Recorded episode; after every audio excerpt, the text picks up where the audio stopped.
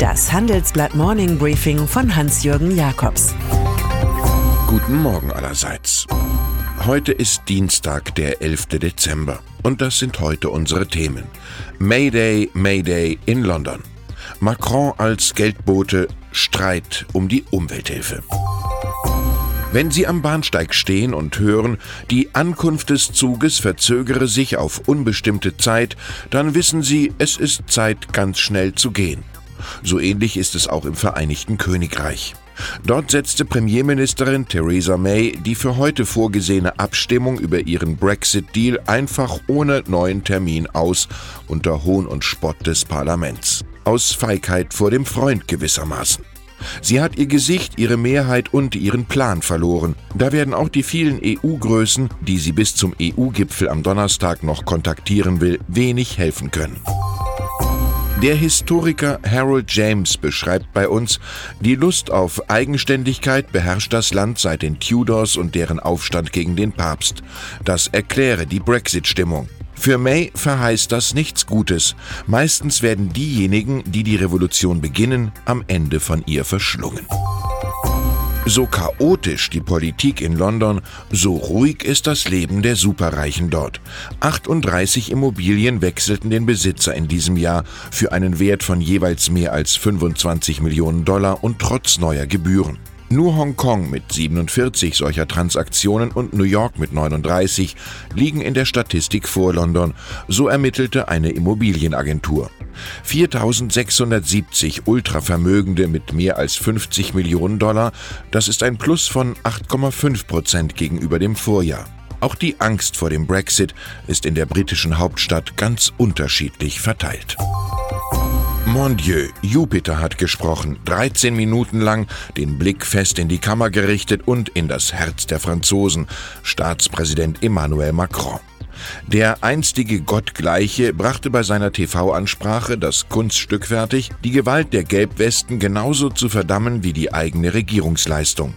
Wir haben seit anderthalb Jahren keine Antwort geben können. Diese Antwort, sie besteht jetzt in fünf Maßnahmen, die ihn zum Geldboten verwandeln.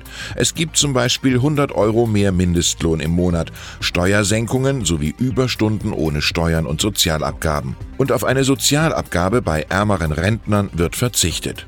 Macron, er versteht jetzt die Wut im Volk, doch das Volk versteht ihn immer noch nicht. Die deutsche Umwelthilfe. Darüber lässt sich trefflich streiten. Für die einen ist sie ein Abmahnverein, der die stolze deutsche Autoindustrie regelrecht heimsucht. Für die anderen ist sie eine hocheffiziente NGO, die viele Urteile im Sinne der Verbraucher erreicht habe, etwa Dieselfahrverbote. Der Streit um die Umweltengel bzw. Bengel erreicht nun auch die Regierungskoalition in Berlin. Der Beschluss des jüngsten CDU-Parteitags, der deutschen Umwelthilfe den Zugang zu Fördergeldern aus dem Bundesetat zu entziehen, er stößt auf erbitterten Widerstand der SPD. Was die Umwelthilfe leistet, ist eine gute Sache, sagt Lothar Binding, finanzpolitischer Sprecher.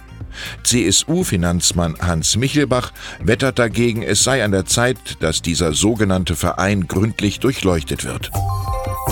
Im Folgenden hören Sie eine kurze werbliche Einspielung. Danach geht es mit dem Morning Briefing weiter.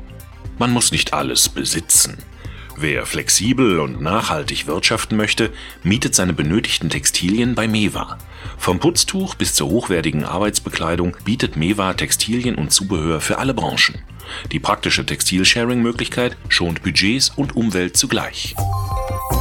Heute Nachmittag versuchen sie wieder das Gespräch, die Gewerkschafter der EVG mit der Deutschen Bahn. Man hat sich gegenseitig die Folterinstrumente gezeigt und könne nun ganz in Adventsstimmung einen Abschluss anpeilen. King Kong war gestern. Von der Kraftprobe der bundesweiten Bahnstreiks waren immerhin 1400 Züge betroffen.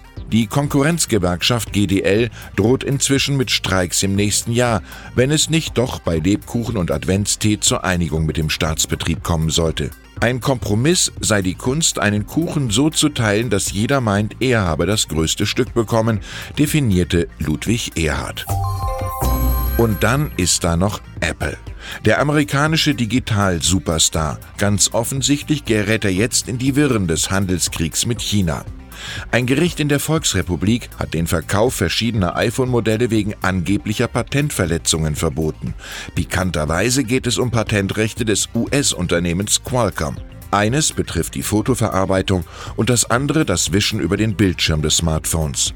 Apple kündigt Berufung an, leidet aber generell unter einer großen Verkaufsschwäche seiner Geräte auf dem chinesischen Markt.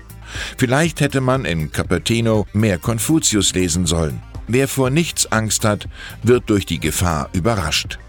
Ich wünsche Ihnen einen Tag mit viel Ruhe und ohne Gefahren.